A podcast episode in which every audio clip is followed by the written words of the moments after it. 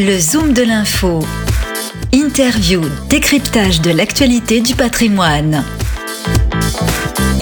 Bonjour et bienvenue à tous. Euh, Nous sommes aujourd'hui au milieu du salon de la Convention Patrimonia, édition 2021, et en compagnie de David Charlet. Bonjour David. Bonjour. Le président de l'Anacofi, David, édition 2021, qui, grâce à Dieu, n'a euh, rien à voir avec celle de 2020. Beaucoup, beaucoup de monde, euh, beaucoup d'affluence. euh, les CGP sont là, nombreux. Ça fait du bien de se revoir. Ouais, je pense qu'on voit là sur les salons de la rentrée, hein, les quelques grands salons de la rentrée, on voit qu'il y a beaucoup de monde. En tout cas, toujours au moins le premier jour. Donc on verra ce qui est à la fin. Je pense qu'ils feront un, un point, mais c'est indéniable que là, sur cette première journée, c'est très plein. Alors justement, on va parler avec vous des, enjeux qui nous attendent pour cette euh, rentrée euh, 2021. Il y en a, euh, il y en a beaucoup. Euh, la première, David, c'est un peu technique, c'est la réforme du courtage qui euh, force l'ensemble des associations eh à se redimensionner, à absorber peut-être ce flux de plusieurs centaines, voire milliers d'adhérents demain. Oui, on va parler même peut-être peut-être en dizaines de milliers, bien sûr, qui seront à répartir entre plusieurs associations.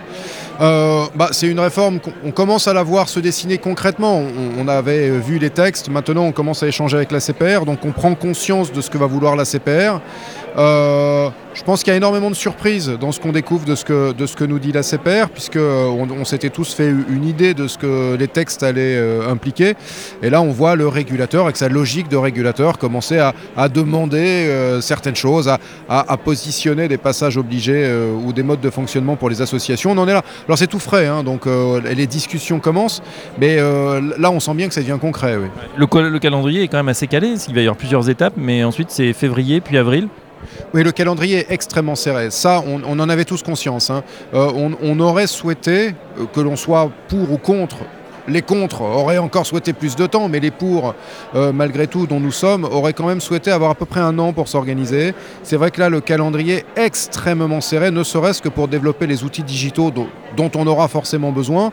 Euh, donc, ouais, c'est pas, pas forcément des problématiques d'organisation euh, interne du personnel ou, de nos modes de fonctionnement tels qu'on les voudrait, mais il va y avoir du très concret. On ne programme pas des lignes informatiques en deux secondes sans les avoir réfléchies. Donc le calendrier va devenir serré. Surtout pour ça, à mon sens. Le- reste, dans les organisations qui sont déjà existantes, on a la structure. Oh, glo- globalement, euh, la CPR semble vouloir des personnels spécifiques en plus. Ok, mais des organisations en place ont déjà des budgets et sont capables de faire. Ces bêtes systèmes à développer, c'est pour moi mon, point de, disons, d'attention majeure, pas d'inquiétude, mais d'attention majeure pour pouvoir tenir ce, timing très très serré. Attention donc, euh, les tuyaux, point d'attention euh, qu'il va falloir surveiller.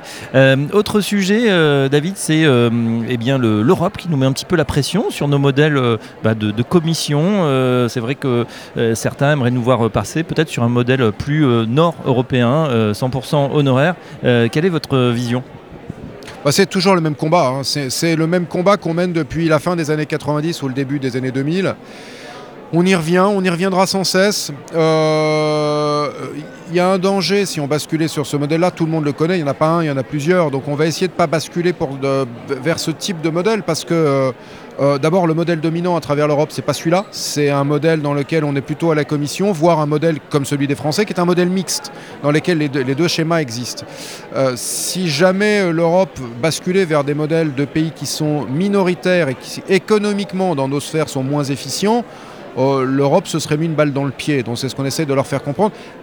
D'abord pour l'Europe en elle-même et son économie, mais également euh, euh, pour ses, ses épargnants, ses investisseurs hein, qui seraient très, très fortement impactés par ça. Voilà. Donc on- est, dans la, on est dans la discussion, dans la négociation, on essaie de le faire entendre et on sait que si on arrive à le faire entendre, on aura gravé ça pour 10 ou 15 ans. Pourquoi? Pour de pour les raisons qui sont euh, liées au mode de fonctionnement de l'Europe quand elle, prend une décision réglementaire. Donc là, on a un moment de, de, de- on peut clouer le match durablement. Il faut absolument qu'on le fasse. Si on ne le fait pas, Patrimonia aura plus la même tête, bien sûr, dans les années à venir. Mais euh, bon, on, va, pour l'instant, on a plutôt pris la corde comme il fallait.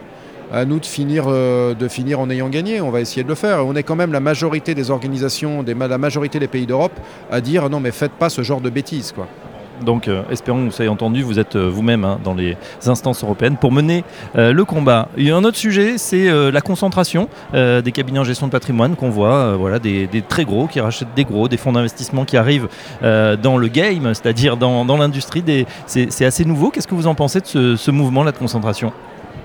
Bah, J'en pense qu'on ne peut, on peut pas se plaindre d'avoir des capitaux institutionnels qui se déversent dans une industrie.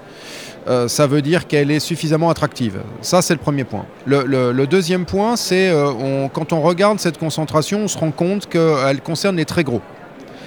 Et elle concerne, dans une moindre mesure, certains acteurs de taille moyenne régionaux. C'est plutôt lié au sujet baby boom, papy boom, du coup euh, derrière. Alors que chez les très gros, c'est autre chose. C'est vraiment de la réorganisation économique parce que des flux d'argent se déversent de fond. Si on regarde sur les acteurs de petite taille, elles n'existent pas. C'est ça qui est très intéressant, c'est de voir que l'immense majorité des professionnels ne sont pas concernés par ça. Euh, donc c'est vraiment un phénomène sur deux catégories. Il se trouve que ce sont des catégories dans lesquelles se fait une grande partie du business. C'est notable, on parle de noms célèbres euh, qui se rapprochent, qui reçoivent des capitaux pour faire de la croissance essentiellement externe ça aussi, c'est. Voilà, si quelque chose devait me déranger un peu, c'est ça. C'est que ceux qui viennent déverser des capitaux sont surtout sur une logique de croissance externe. Or, euh, un des éléments pour développer une industrie et ce qu'on a su faire pour attirer justement ces capitaux, ça avait été de faire de la croissance interne. Voilà, c'est le seul petit point, moi, qui fait que je dis bah écoutez, il faut quand même qu'on continue à faire notre métier. Et notre métier, c'était en le faisant qu'on gagnait des parts de marché. Sinon, ces très gros acteurs seront très bien, hein, concentreront une partie du business, mais euh, ils ne pourront pas euh, oublier de faire de la croissance interne. Sinon, le jour où ces investisseurs vont demander le remboursement de leur argent, que ce soit en dividende ou carrément le remboursement des sommes investies, s'il n'y a pas eu de croissance interne, il y aura un problème. Voilà, pour l'instant, on est dans la phase initiale, donc on ne peut pas tirer de conclusion et j'ai pas de commentaire à faire autre que c'est très bien d'être attractif. C'est vrai. Euh, voilà pour les enjeux 2021 euh, de cette rentrée. Est-ce qu'il y en a d'autres pour euh, l'Anacofi? Bah pour l'Anacofi, il y a finir son plan de réorganisation, hein, ce qui est en cours. On a fait des assemblées générales. Il y a, a tous les sujets éducation financière et, ESG, e qui sont des sujets dont on reparlera certainement dans nos émissions. Hein. mais ce sont des sujets qui sont majeurs aujourd'hui ils sont en train de, percuter et euh, de pénétrer toutes les sphères. Donc ça percute partout, ça pénètre absolument tous les, sujets en fait. À un moment où on vient, on a tiens on parle ESG, tiens on parle éducation financière. Donc ça ce sont aussi nos sujets majeurs, stratégiques, euh, de réflexion, de travail des commissions, avec bien entendu la digitalisation. Mais enfin celui-ci n'est pas du tout nouveau. Merci David en tout cas pour avoir euh, balayé l'ensemble de ces sujets euh, de rentrée ici euh, en plein centre de, Patrimonia. On vous souhaite une très bonne convention. On se donne rendez-vous très bientôt sur l'antenne de Radio Patrimoine. À bientôt. Le Zoom de l'info du patrimoine. Une émission à réécouter et télécharger sur radio-patrimoine.fr, l'application mobile Radio Patrimoine et tous les agrégateurs de podcasts.